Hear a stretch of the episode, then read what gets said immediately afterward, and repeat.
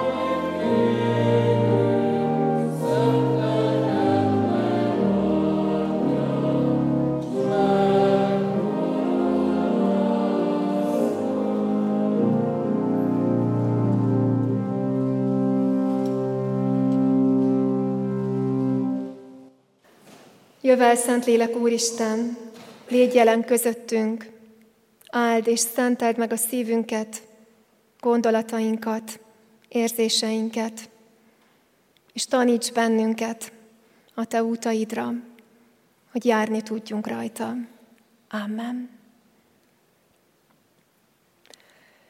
Isten ígéjét Pálapostól Galatákhoz írt levelének a hatodik fejezetéből olvasom, az ötödik fejezet 22. 23. versét, a lélek gyümölcse pedig szeretet, öröm, békesség, türelem, szívesség, jóság, hűség, szelítség, önmegtartóztatás.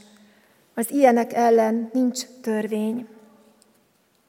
És még egy igét olvasok hozzá, az Efézusiakhoz írt levél második fejezetéből a nyolcadiktól a tizedik versig, hiszen kegyelemből van üdvösségetek hit által, és ez nem tőletek van, Isten ajándéka ez, nem cselekedetekért, hogy senki se dicsekedjék. Mert az ő alkotásai vagyunk, akiket Krisztus Jézusban jó cselekedetekre teremtett, amelyeket előre elkészített Isten, hogy azok szerint éljünk. Amen. Kedves gyülekezet, pünkösdre készülve ezeken az estéken a Szentlélek gyümölcsének a kilenc jellemvonásai kerülnek sorra, estéről estére, és így figyelünk arra, hogy mit tesz a Szentlélek az életünkben. És a mai téma, ami előttünk van, az a jóság. Jóság. És hogyha egy kicsit a gondolatainkat elindítjuk, hogy mi minden jut eszünkbe erről a szóról, hogy jóság. Talán ha mennénk egy kisebb körben egy kört, hogy elsőre ki mire asszociál, hogy ha azt meghallja, hogy jóság, lehet, hogy ahányan vagyunk, annyiféle dolgot mondanánk, mert annyira, annyira sokszínű, annyira tág fogalom, hogy mit is értünk ez alatt, mi minden jut eszünkbe. Valószínűleg mindannyian vágyunk egy jó életre, de mind kicsit mást értünk alatta, hogy mit is jelent ez a jó élet. Van, aki számára a jó élet kulcsa a jó anyagi helyzet, jó az életem, hogyha megvan minden, amire vágyom. Mások számára jó élethez feltétlen hozzá tartozik a jó kinézet. Nem mindegy, hogy hogyan jelenek meg a mások előtt, milyen ruhában, milyen cipőben, milyen sminkel, milyen hajjal. És a legjobb, hogyha minden tökéletesen passzol mindenhez. Van, aki számára a jó élet kulcsa az, hogy jól érezzem magam a bőrömben. Az életem akkor jó, attól jó, hogyha élvezem, ha jól érzem magam, és ez határozza meg a döntéseimet. Nagyon sokszor használjuk ezt a jó kifejezést a belső világunkra is. Jó szívű, jó lelkű valaki, mondjuk. A szülők legtöbbször így engedik el a gyereküket iskolába, vagy szórakozni, hogy jó legyél. Hányszor hallottuk ezt felnőttként mi is, és fiatalként hányszor hallottátok már ti is. És a szülők és a gyerekek közti konfliktusok egy része abból származik, hogy hát mást ért a szülő, és mást ért a gyerek azon, hogy mit is jelent az, hogy jónak lenni. De nem csak a szülők és a gyerekek között, hanem általánosságban is egyre inkább az egyéni vélemények függvényévé válik, hogy mi is az, hogy jó, hogy ki mit tart jónak.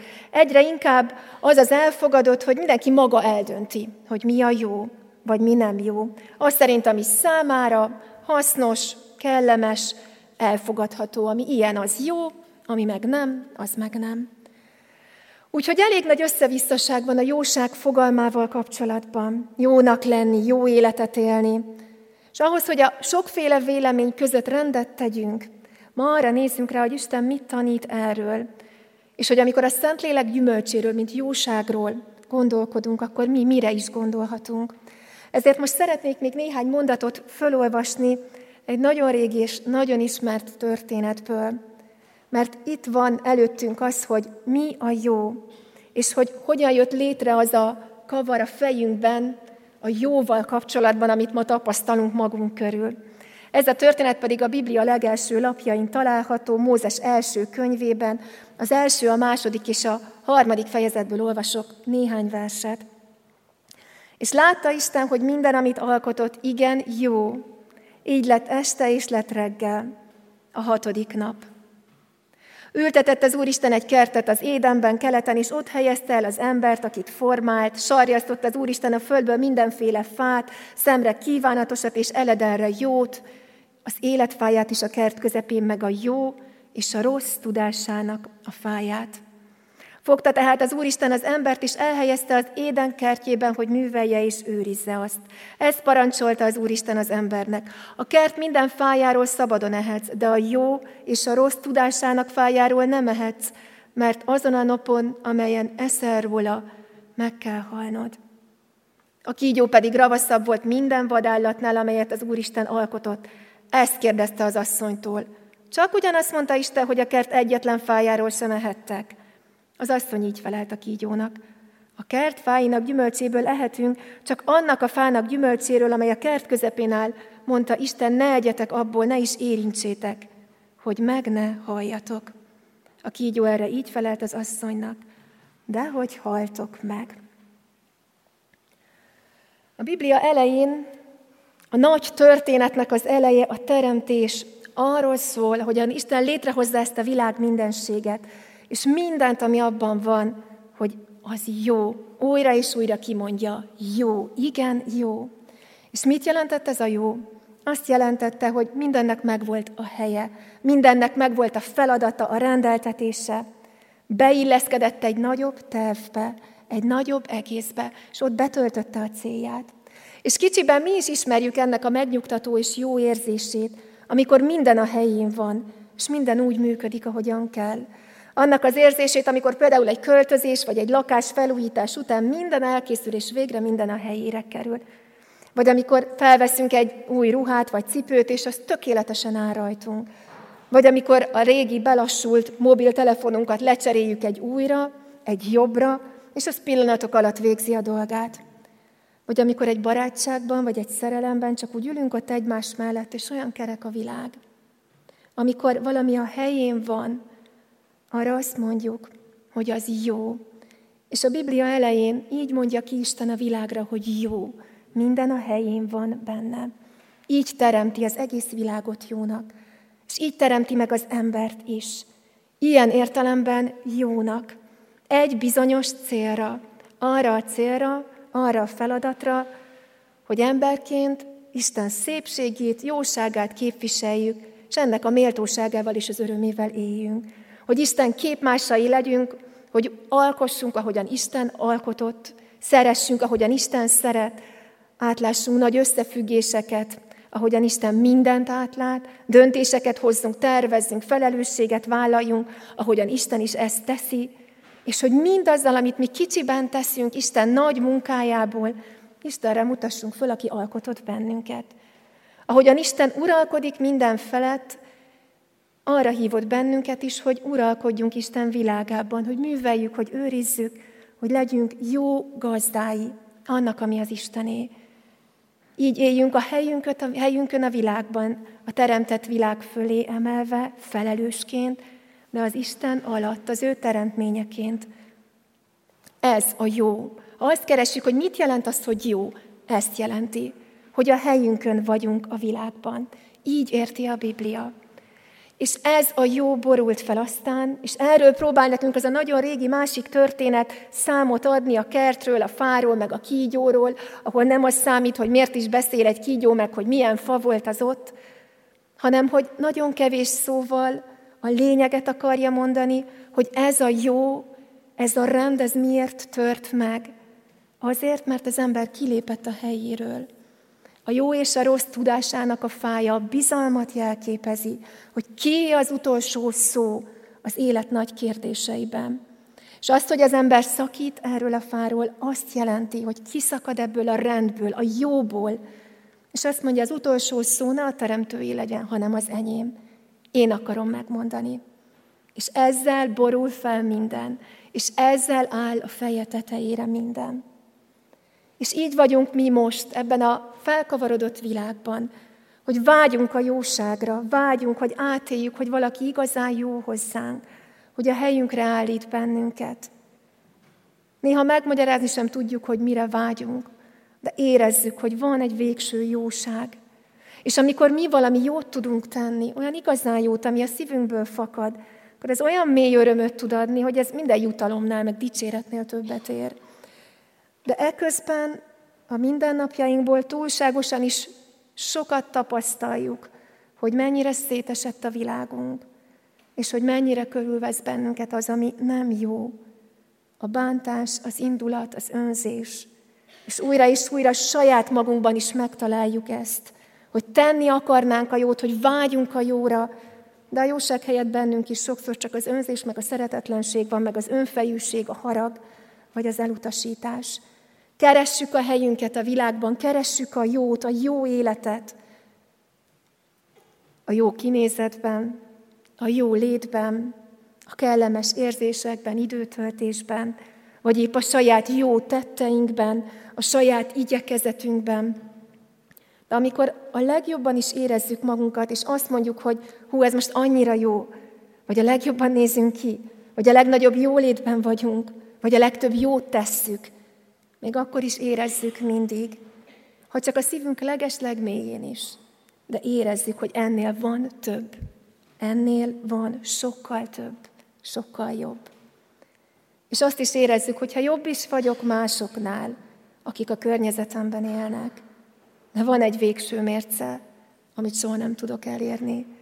Mert azt a jót, amit a szívünk mélyén keresünk, amit a jó tényleg jelent, hogy a helyünkön legyünk a világban, ezt nem tudjuk semmilyen igyekezettel, kereséssel vagy teljesítménnyel megszerezni.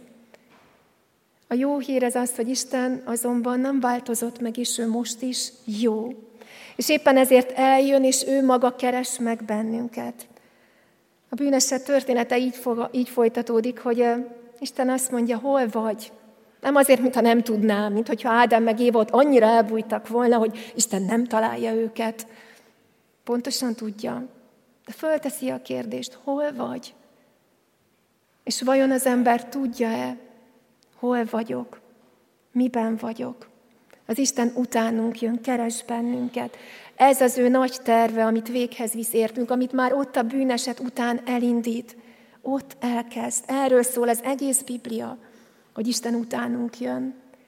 És amikor ez a terv a kiteljesedésénél tart, akkor Jézus Krisztus eljön ebbe a világba, ami sok sebből vérzik, hogy a tökéletes jóságával legyőzze a gonoszt, és hogy nekünk utat nyisson az Istenhez vissza.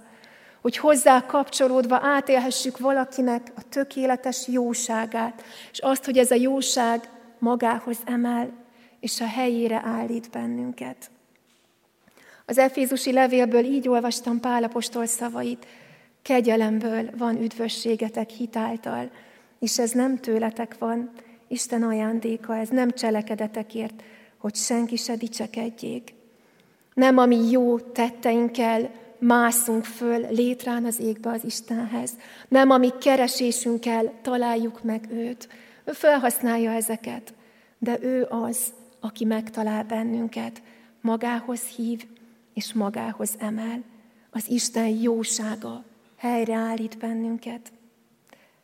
De tovább is folytatódott az igen, mert ahogyan egyre inkább elér hozzánk Isten jósága, aztán ő maga tesz képessé arra, hogy tovább adjuk a jót. És ezért gyümölcs a jóság, a Szentlélek gyümölcse, hogyha mi jót tudunk tenni. Nem csupán elhatározás, hogy ezután majd jó leszek. Hányszor határoztuk már el, ezután jó leszek. Nem csak igyekvés valamire, amit egyébként úgyse tudunk elérni, hanem gyümölcs, ami érlelődik bennünk. Mert hozzám és velem jó az Isten, a helyemre állított, célt adott az életembe, és én ezt a jóságot szeretném továbbadni.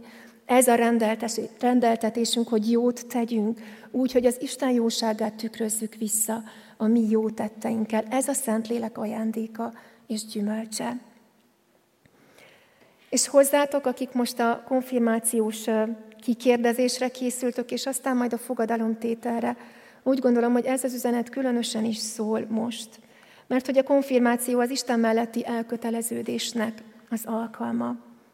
De erre az elköteleződésre csak akkor vagytok, és akkor lesztek képesek, hogyha Isten jóságát látjátok meg. Soha nem az Isten ítélete, hogy a büntetésétől való félelem vonz bennünket Istenhez, hanem az Isten jósága, amikor felfedezzük ezt. Az ő jósága vonz benneteket, vonz magához, és nem csupán kötelez. Vár benneteket, hív benneteket, és nem csak elvár tőletek dolgokat, és előír számotokra feladatokat. Úgyhogy gondoljatok vissza az életetekre, a múltatokra. Mi, minden, mi mindenben fedezhetitek fel az Isten jóságát felétek? Hogyan volt mellettetek? Hogyan gondoskodott rólatok? Hogyan áldott meg benneteket? Hogyan vezetett? Hogyan figyelt oda rátok? Isten jósága az, ami megtart bennünket. Az Úr jósága, hogy még élünk a Földön. Úgyhogy jó dolog megállni, úgy időnként, de a konfirmációtok alkalmával különösen is, és hálát adni ezért. Isten legvégső jósága pedig az, hogy titeket is a helyetekre akar állítani az életben, megmutatni a feladatotokat, az utatokat, és vezetni benne, hogy ebben az értelemben alakuljon jól az életetek, ahol azt teszitek, ami a ti dolgotok, és betöltitek a küldetéseteket. Isten jósága innen indul ki. És ott a másik oldal, a fogadalomtétel, az elköteleződés az életetekben arra nézve, hogy Isten jóságát szeretnétek továbbadni. Ahogyan ő jó hozzátok, hogy úgy legyetek ti is jók egymás felé. Esélyt adni egymásnak, ahogyan ti is esélyt kaptatok. Felemelni a másikat, ahogyan ő felemelt titeket. Átélni, hogy nála helyetek van, és így fogadni be egymást, és segíteni egymásnak, hogy ők is megtalálják a helyüket. Úgyhogy merítsetek az Isten jóságából, kapaszkodjatok az Isten jóságába, újra és újra emlékezve, hogy ő jó volt, és ma is jó hozzátok. És legyetek ezáltal a jóság emberei, úgyhogy abból adtok, amit tőle kaptatok. Erre hív bennünket mindannyiunkat ma az Isten ígéje. Amen. Válaszoljunk imádságban az Isten ígéjére.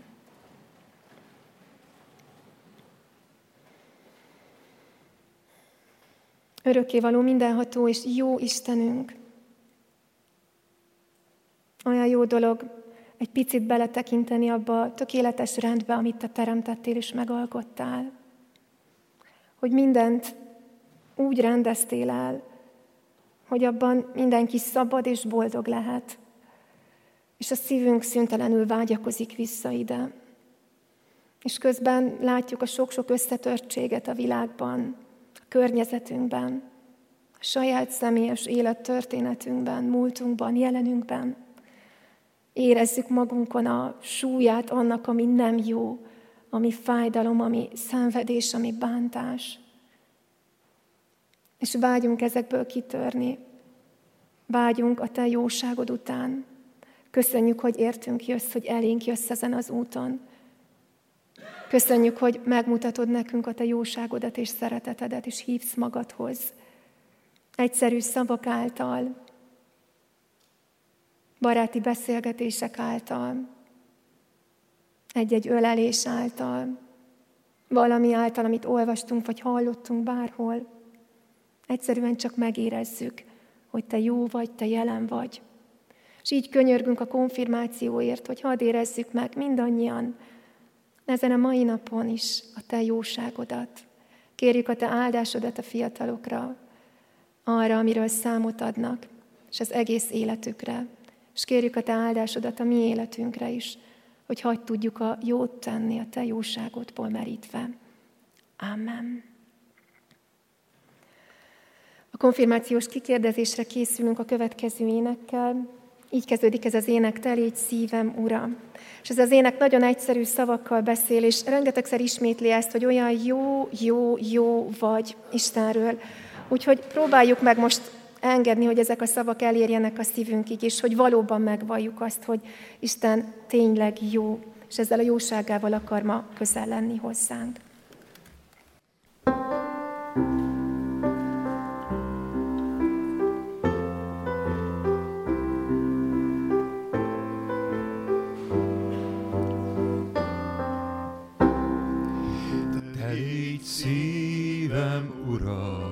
Kősziklám, ha futnom kell, hűs forrás szomja mulcsd el, ó, én dicsérlek.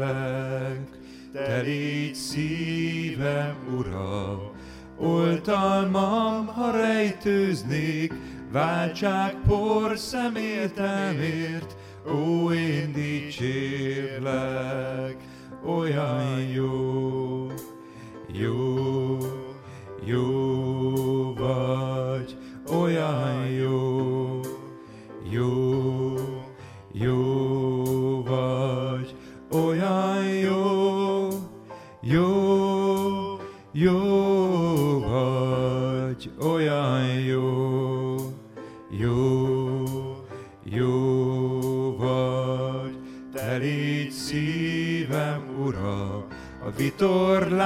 feszítő szél, biztos pont vezérlő cél, ó, én dicsérlek.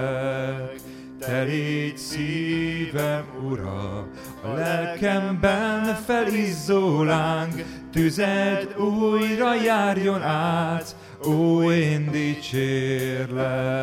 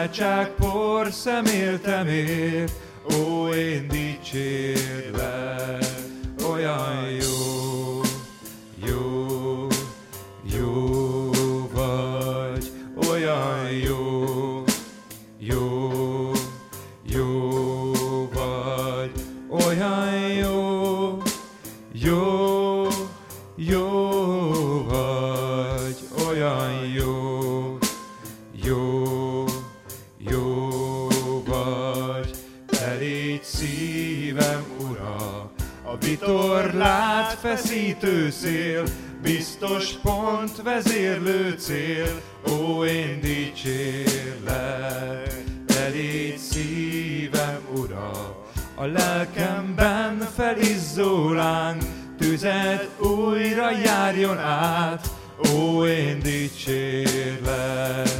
Olyan jó,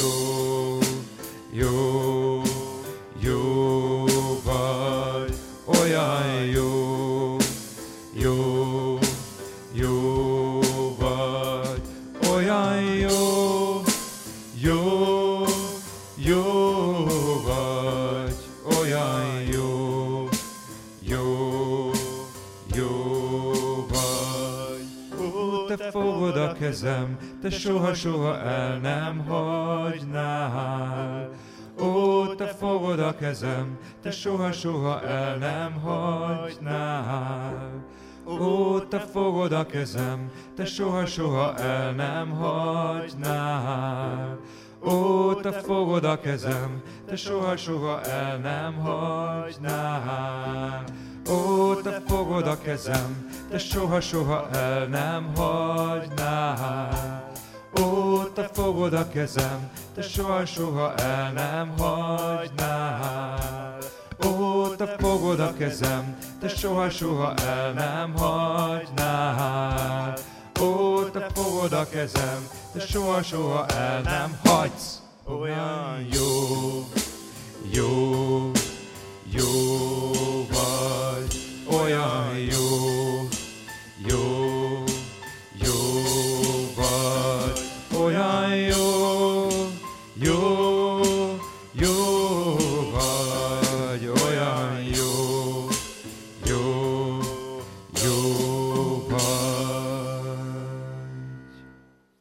Kedves testvérek, a mai este, a mai ünnepi alkalmunkon a Kecskeméti Református Általános Iskola hitoktatásban részesülő nyolcadikos évfolyamából 12 fiú és 9 lány, összesen 21 fő készült fel arra, hogy most ide álljon az úr asztalára, és bizonyságot tegyen ismeretükről. A fiatalok készültek erre, az elmúlt két év során többször bebizonyították, többször számot adtak arról, hogy ismerik a református egyház hitvallását, tanítását, és most ezt erősítik meg itt ezen az alkalmon.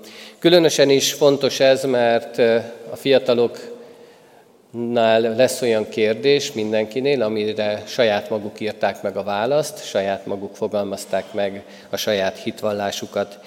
Arra kérem a gyülekezetet, hogy fogadja az ő bizonyságtételüket jó szívvel. És így szólítom majd a fiatalokat sorban az asztalához, hogy válaszoljanak a feltett kérdésekre. Szólítom az úr asztalához Alföldi Lilient, Baksai Kiarát és Bene Tímeát. Lili, kérlek lépj a mikrofonhoz. Lili, miért nevezik Krisztust felkentnek, téged pedig Krisztusról keresztjénnek? Ito, aki megszabadít minket minden bűnünkből. Ehhez a küldetéshez az Atya szent lelkével felkente őt pappá, királyá és profétává. A hitem által a felkent Krisztushoz tartozom, aki arra hívott el, hogy őt igazán megismerjem, magamat hálaáldozatul nekiadjam, és vele a gonosz ellen harcoljak. Köszönöm szépen. És Lili, azt szeretném még kérdezni tőled, hogy tanít bennünket a tíz parancsolat sok mindenre. Esküdhetünk-e ez alapján Istenfélő módon az Isten nevére? Igen, ha a hatóság vagy valamilyen szükség követeli, hogy hiteles tanúvállomásunk mellett az igazság érdekében esküdt tegyünk, mert ezzel Isten dicsőségét és fele barátunk javát szolgáljuk. Isten igéje elfogadja ezt az esküt, és az Ószövetségi és Újszövetségi szentek is gyakorolták ezt. Köszönöm szépen, fáradj a helyedre. Kiara, kérlek, lépj a mikrofonhoz. Kiara, azt fogalmazd meg nekem, hogy mit kell hinnünk az egyedül üdvözítő Jézus Krisztusról. Azért nevezik üdvözítőnek Isten fiát, mert meghalt értünk a kereszten, és halálával felszabadított minket a bűnök alól.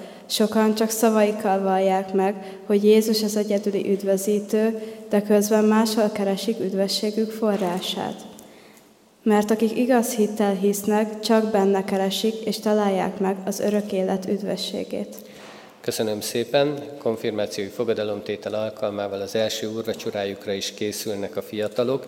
Hol ígérte Krisztus, hogy ő a hívőket ugyanúgy táplálja testével és vérével, mint ahogy ők ebből a megtöretett kenyérből esznek, és ebből a kehelyből isznak?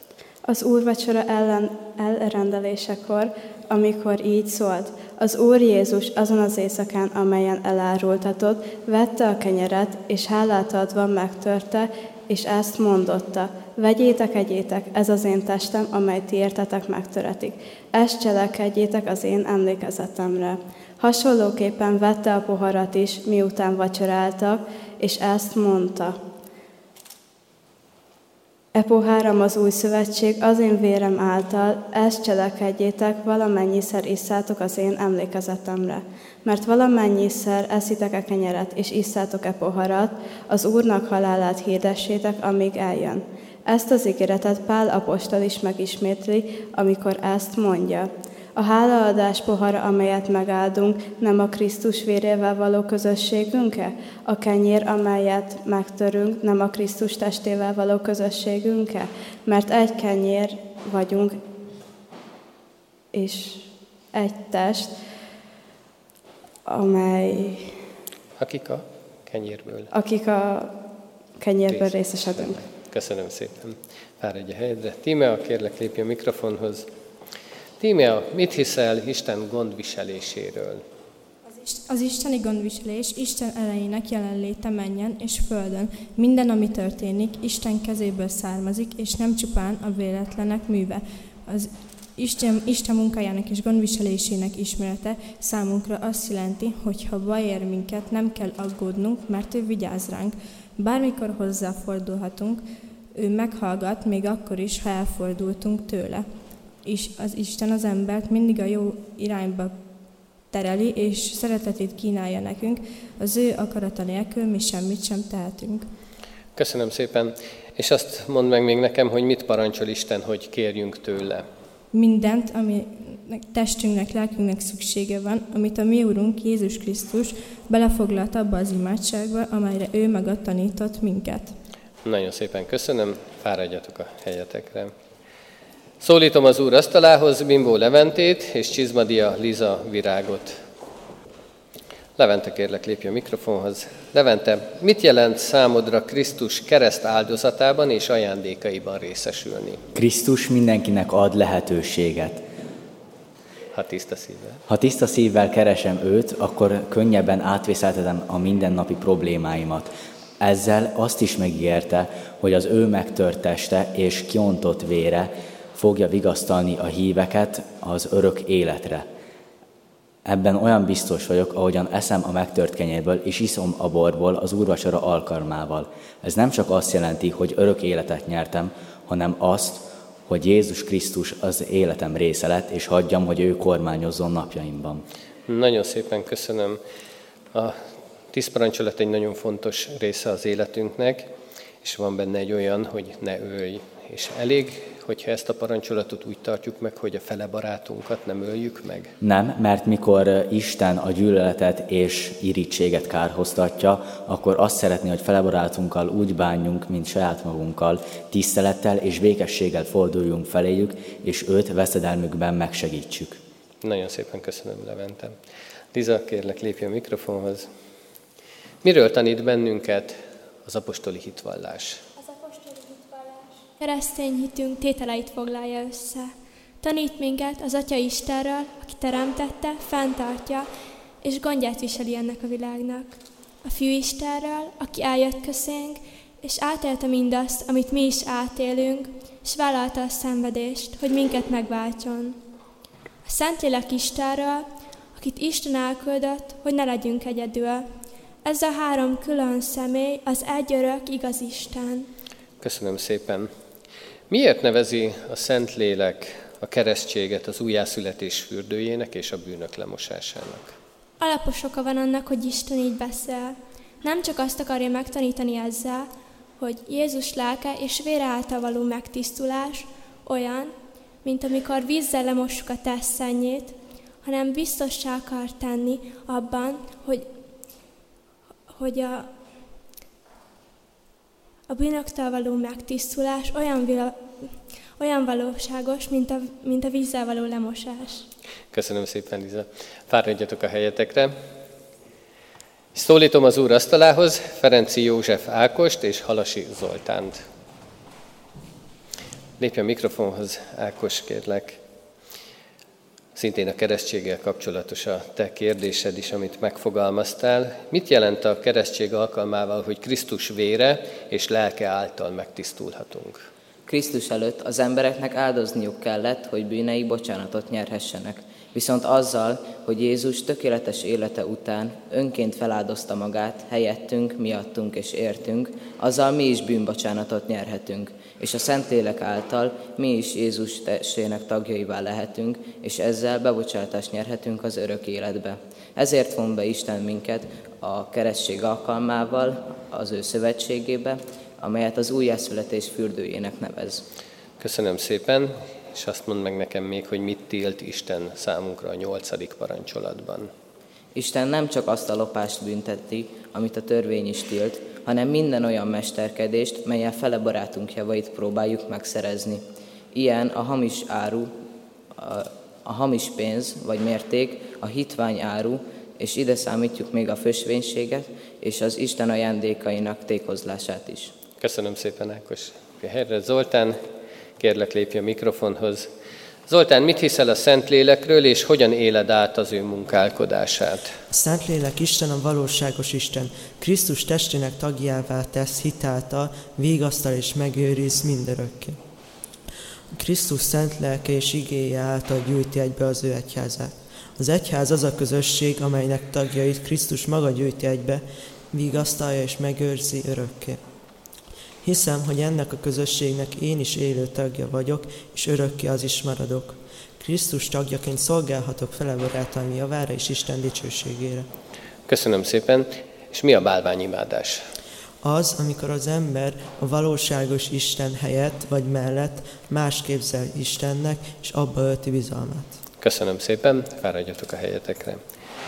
Szólítom az úr asztalához Helenkár Eriket és Hujber Dávidot. Erik, kérlek, lépj a mikrofonhoz.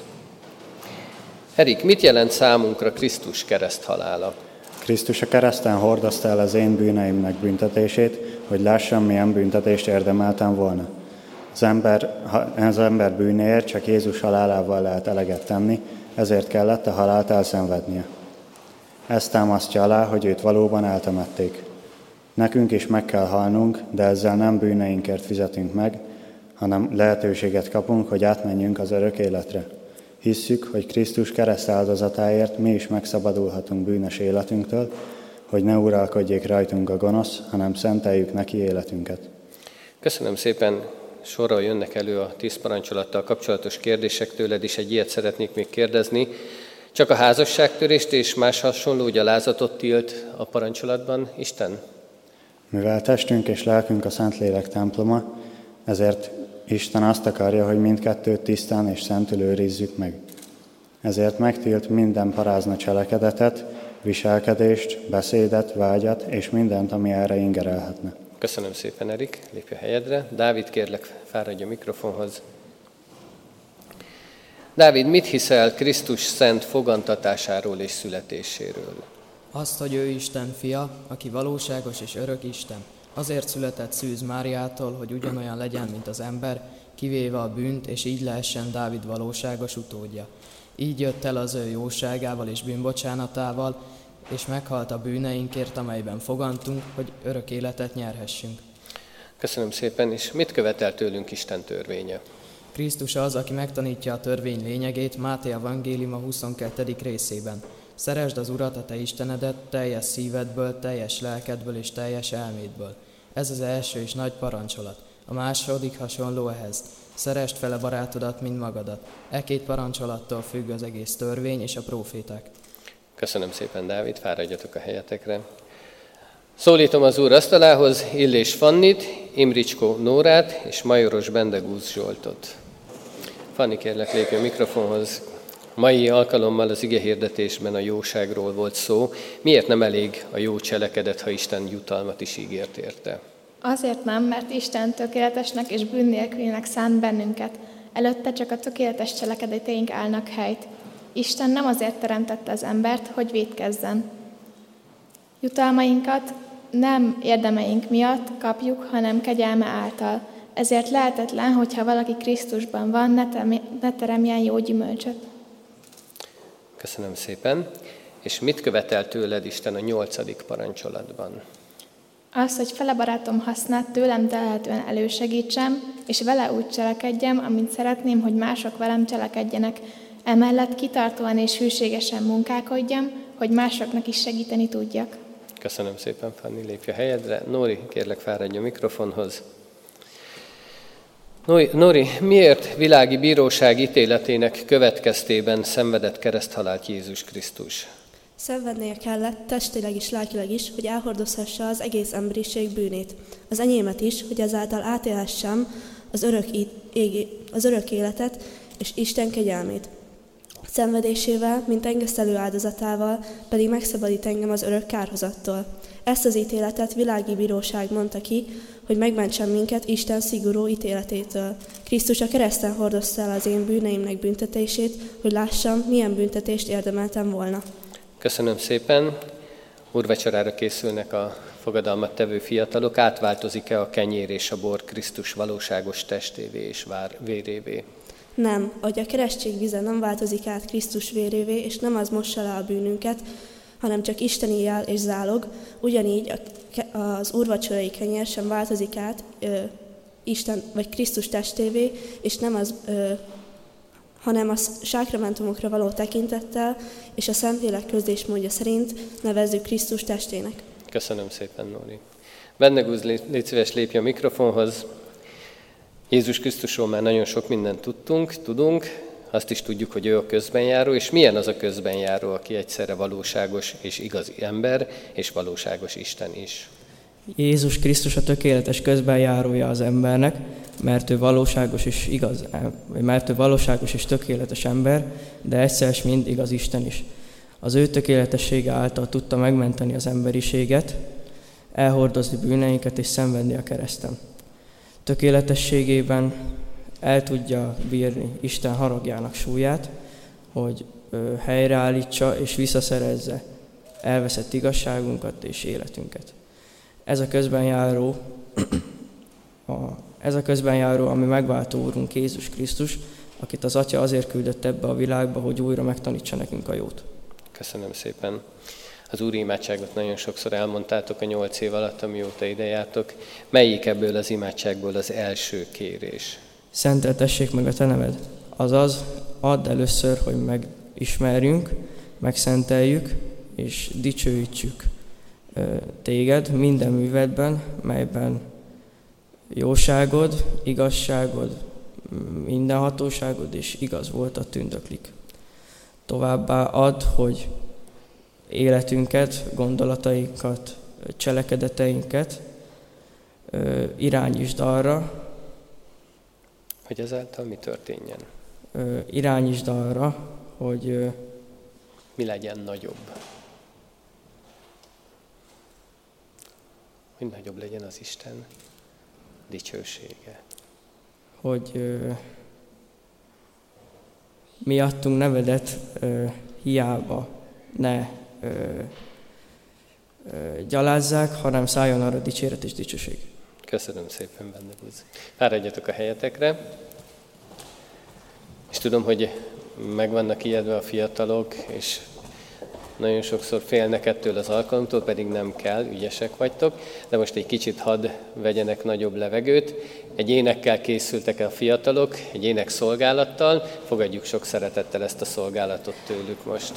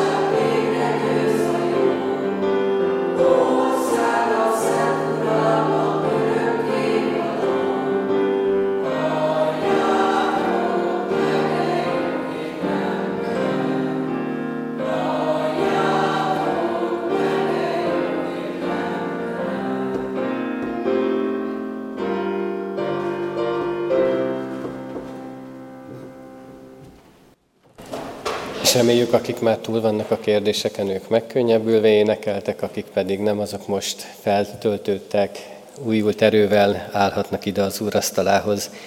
Így szólítom az Úr asztalához Martony Eszter Andreát és Nyilas Zorkát.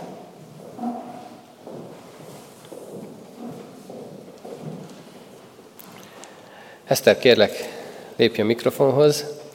Eszter, az Isten teremtményeként az ember ilyen gonosz tud lenni? Isten a saját képmására teremtett. azaz tökéletesnek, jóságosnak és büntelennek. Azért, hogy őt megismerjük, szeressük és dicsőítsük, és vele örökké boldogan éljünk. Viszont első szüleink Ádám és Éva bűnben estek, ezáltal a mi természetünk is úgy eltorzult, hogy nem tudunk jót cselekedni, ha csak Isten lelke újjá nem szül bennünket. Köszönöm szépen. Az apostoli hitvallás szavaiban elmondjuk azt, hogy ül a mindenható Atya Istennek jobbján. Miért tesszük ezt? Krisztus azért ment fel a mennybe, hogy nyilvánvalóvá legyen. Ő az Anya Szent Egyház helye, és ő általa az Atya mindeneket kormányoz. Köszönöm szépen, Eszter. Zorka, kérlek lépj a mikrofonhoz. Hogyan tud velünk lenni Krisztus feltámadása után, ha már felment a mennybe? Krisztus feltámadása után, ö, feltámadása Sával. feltámadásával legyőzte a halált, és ezzel a hatalmával minket és új életre támaszt. Addig is előre ment a mennyei dicsőségbe, hogy onnan támogasson minket, és közben járjon értünk. Bár nincs itt közöttünk a földön, de szent lelke által itt van velünk. A mi megváltó úrunk addig is könyörög értünk az atyánál, hogy mi is ott lehessünk majd egykor vele az ő dicsőségében. Ez felfoghatatlan számunkra, hogy Krisztus itt van velünk, miközben az ő méltó helyén ül a mennyei trónuson.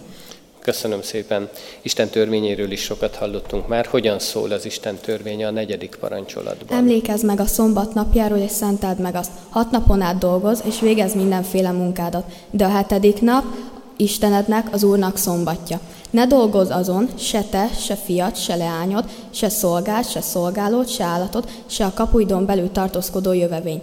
Mert hat nap alatt teremt, alkotta meg az Úr az eget, a földet, a tengert és mindent, ami azokban van. A hetedik napon pedig megpihent. Azért megáldotta és megszentelte az Úr a szombat napját. Köszönöm szépen, Zorka, fáradjatok a helyetekre.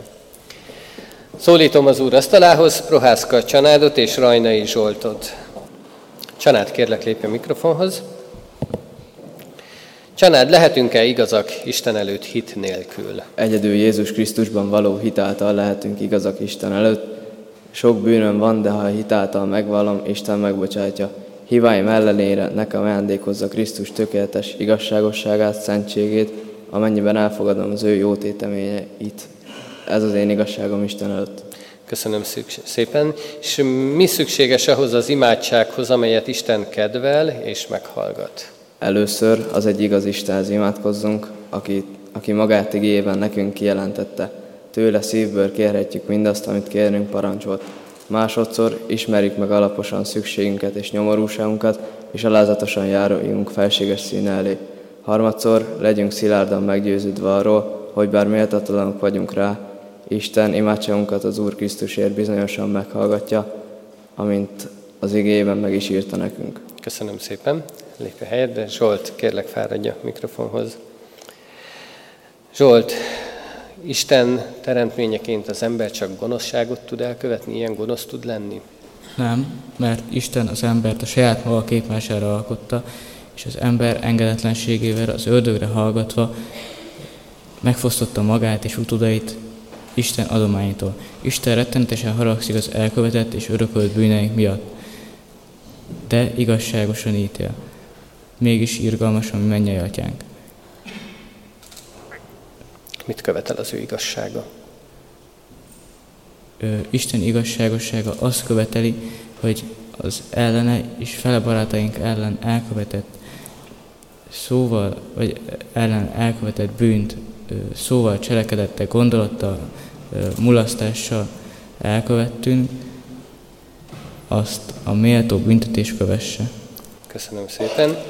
Zsolt, kik azok, akik az úrasztalához járulhatnak? Azok, akik bíznak, bű... azok, akik bíznak bűneikben. Bánkódnak inkább. Ja, bánkódnak. Ne bízzunk benne. Bánkódnak, az...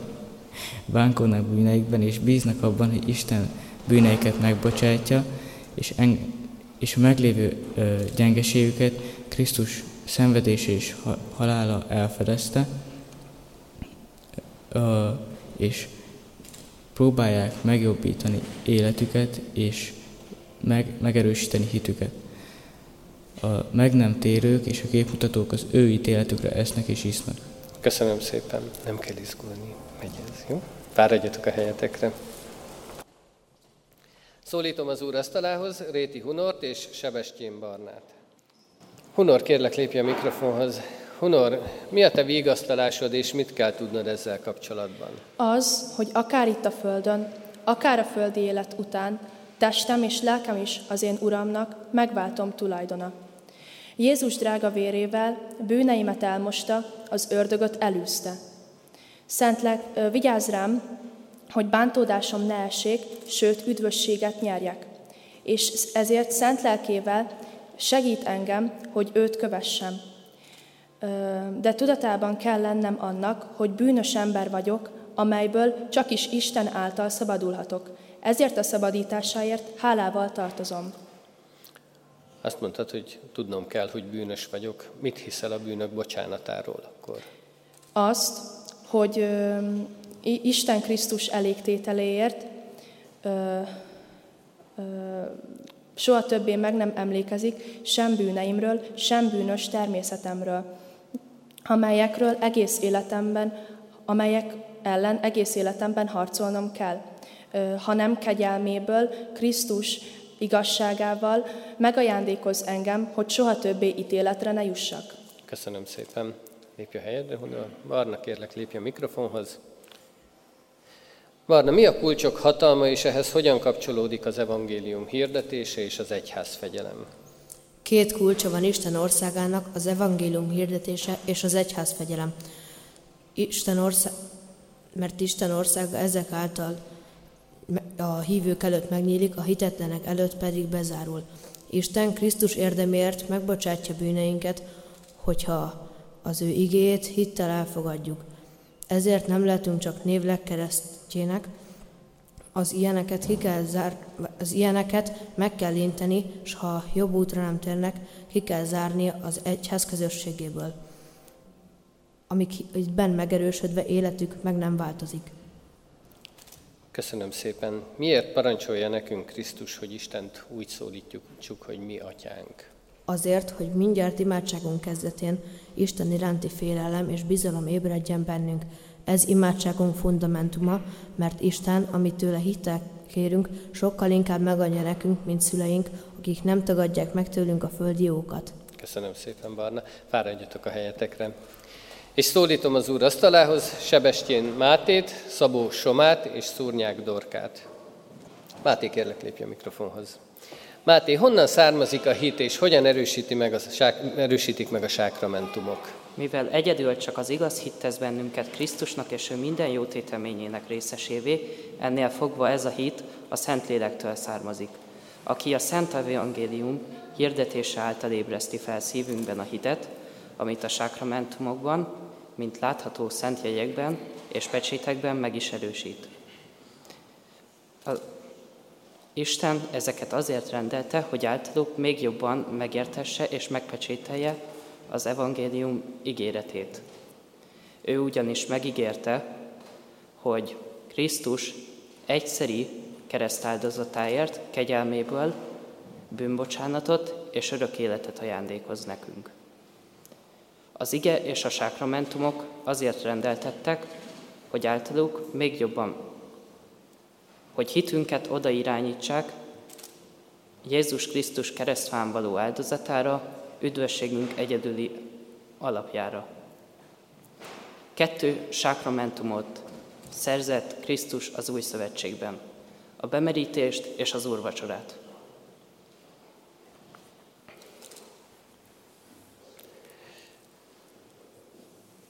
Keresztségnek szoktuk ezt így mondani, használjuk ezt a kifejezést, ez így szebben hangzik. Hogyan osztjuk fel ezeket a parancsolatokat, amelyeket Isten adott nekünk, a tíz parancsolatot? Két táblára. Az első tábla négy parancsolatban arra tanít, mi a kötelességünk Isten iránt. A második tábla hat parancsolatban arra tanít, mivel tartozunk fele barátaink felé. Köszönöm szépen, Máté. Lépj a helyedre, Soma, kérlek, fáradj ide az úrasztalához. Milyen az a hit, ami által üdvözülhetünk? Csak azok üdvözülhetnek, akikben Isten az igaz hitet felkelti, és az ő cselekedeteit elfogadják. Az igaz hit ismeret, amelynél fogva elhiszem, és egyetértek azzal, amit Isten az ő igéjében hírül ad. ám emellett a Szentlélek is bizalmat ébreszt bennem az evangélium által, hogy Isten nem csak másoknak, hanem nekem is örök megváltást, életet és dicsőséget ad. Köszönöm szépen. Imádságaink végén mindig mondjuk, és így fejezzük be, hogy ámen. Mit jelent ez a szó? Az ámen azt jelenti, hogy valóban is bizonyosan így lesz, mert Isten az én imádságomat sokkal bizonyosabban meghallgatta, mint amennyire a szívem kívánhatna. Köszönöm szépen. Dorka, kérlek, lépj a mikrofonhoz. Dorka, Isten igazságos ítéletének következtében bűneinkért fizetni kell, ki teheti ezt meg? Csak akkor élhetjük át a szabadítást, ha befogadjuk Jézus Krisztust a szívünkbe, és elfogadjuk őt megváltónknak. Mi magunk nem tudunk eleget tenni a bűneinkért, sőt napról napra szaporítjuk azokat. De más sem fizetheti meg helyettünk azt, amit mi rontottunk el.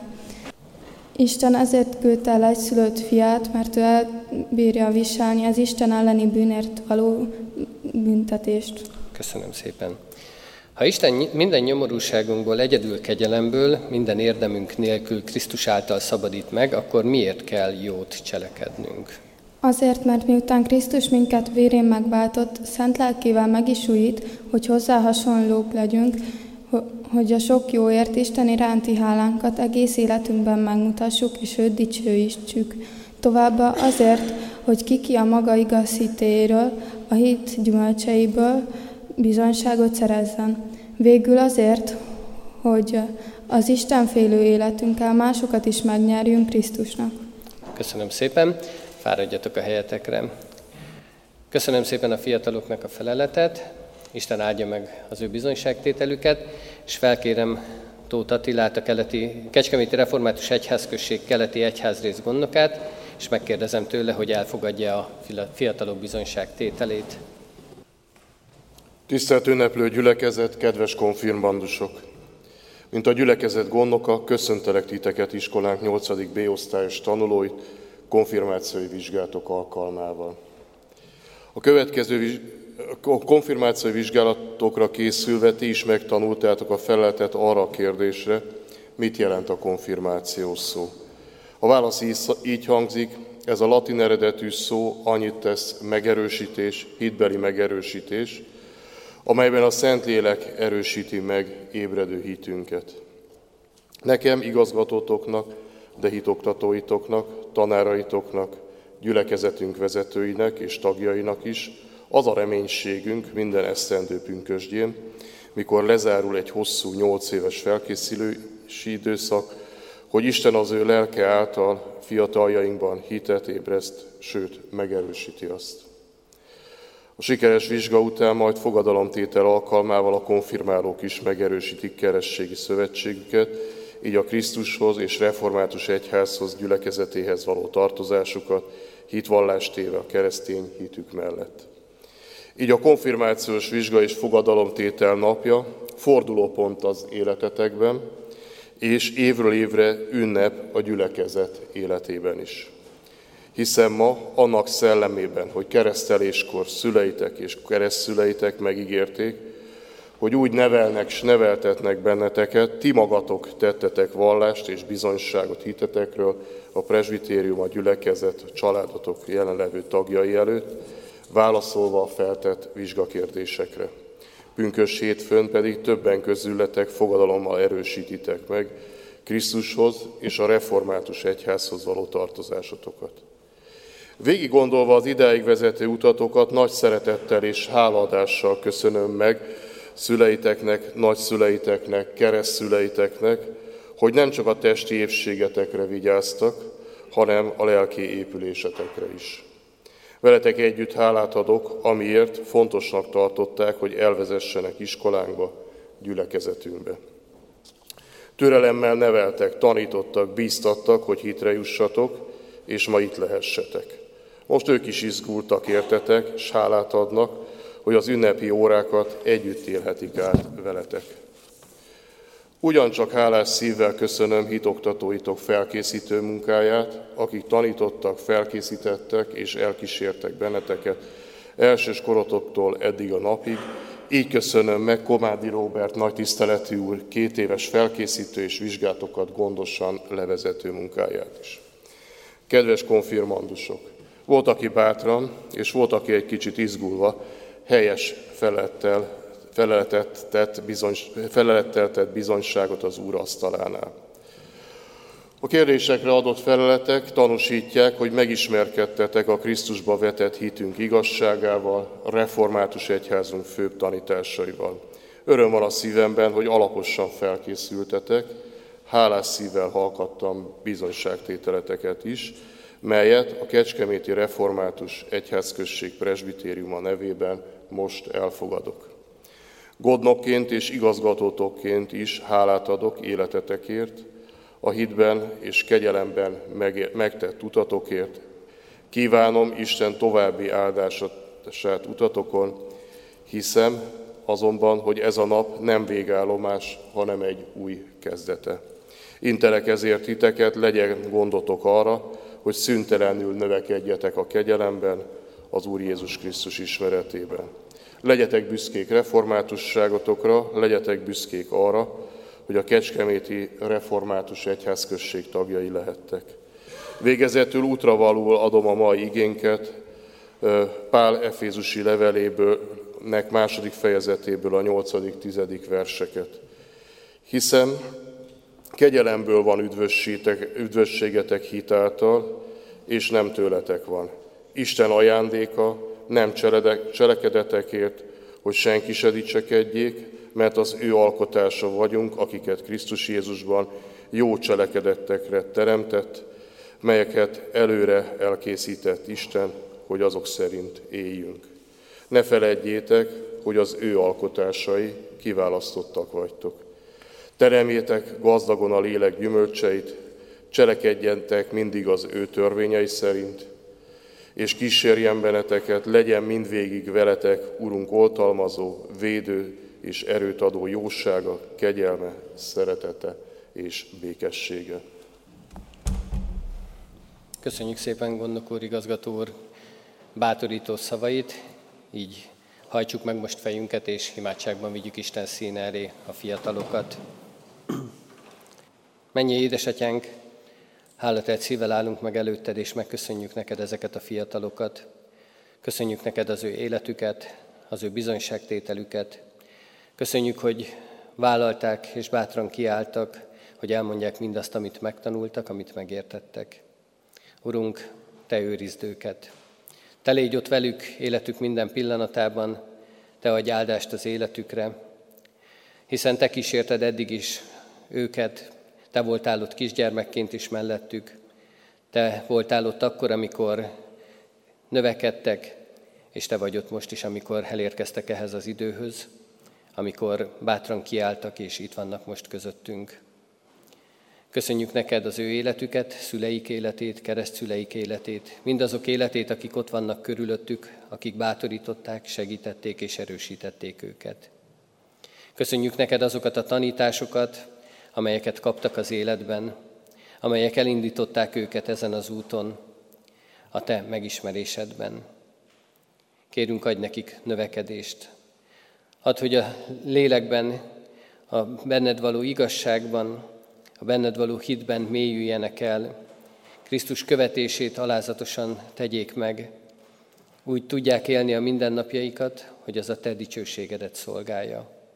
Erősítsd őket a jóban, áld meg őket abban a közösségben, ahol vannak, a te gyülekezetedben, amely befogadja őket, ahol felnőtt tagjai lehetnek ennek a gyülekezetnek, ahol életükkel példát adhatnak másoknak fiatalkoruk ellenére is.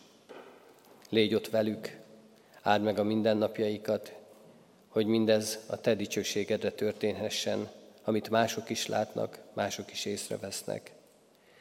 Légy ott velük a szomorúságokban, a nehéz helyzetekben, hogy akkor is Téged dicsőítsenek.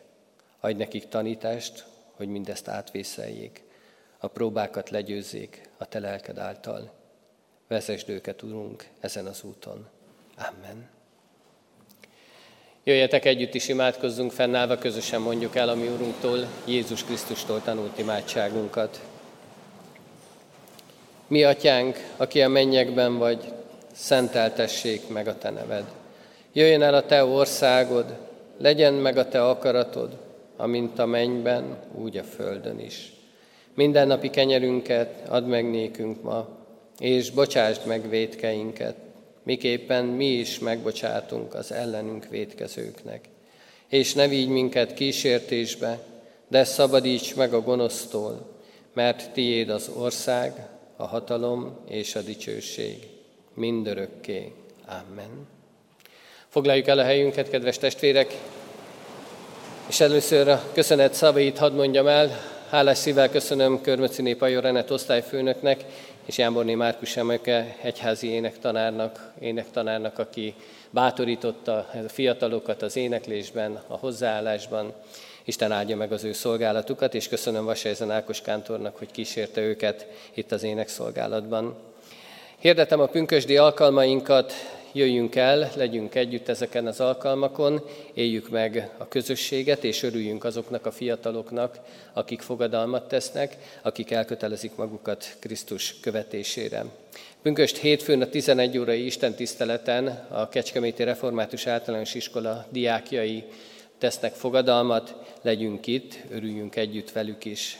Arra kérem a fiatalokat, hogy 10 óra 20 percre érkezzenek meg a gyülekezeti központba, a szülőket pedig arra kérem, hogy figyeljenek arra, hogy előtte egyenek a fiatalok, nehogy itt rosszul legyenek, vagy bármi probléma történjen. Egyenruhába érkezzetek, és ne felejtkezzetek el az adakozásra szánt pénzről sem. Záró énekünk és az áldásvétel után a fiatalokkal kivonulunk a templomból. A kivonulás a torony alatti ajtón fog történni. Ezt az ajtót utána bezárjuk, mert ott fényképek készülnek. Kérjük a gyülekezet többi tagját, hogy a másik négy ajtót használják a kivonulásra. És záró énekünként szintén a zenekar vezetésével énekeljük egy, énekeljünk egy éneket, amelynek a címe az Úr jósága, hogy még élünk a földön, majd ezután Isten áldását kérjük és fogadjuk. thank you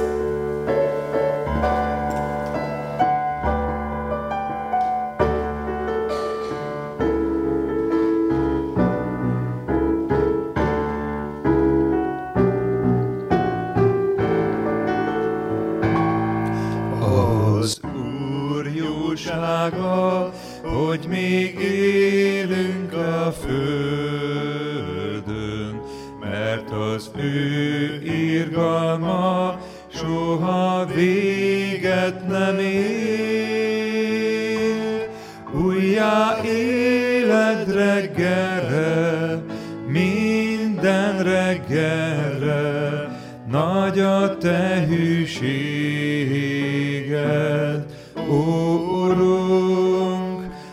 nagy a te hűséged. Az Úr jósága, hogy még élünk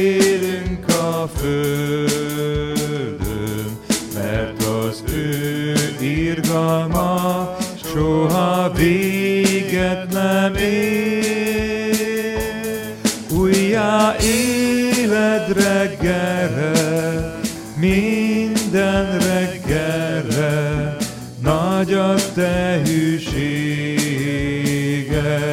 ó Urunk, nagy a te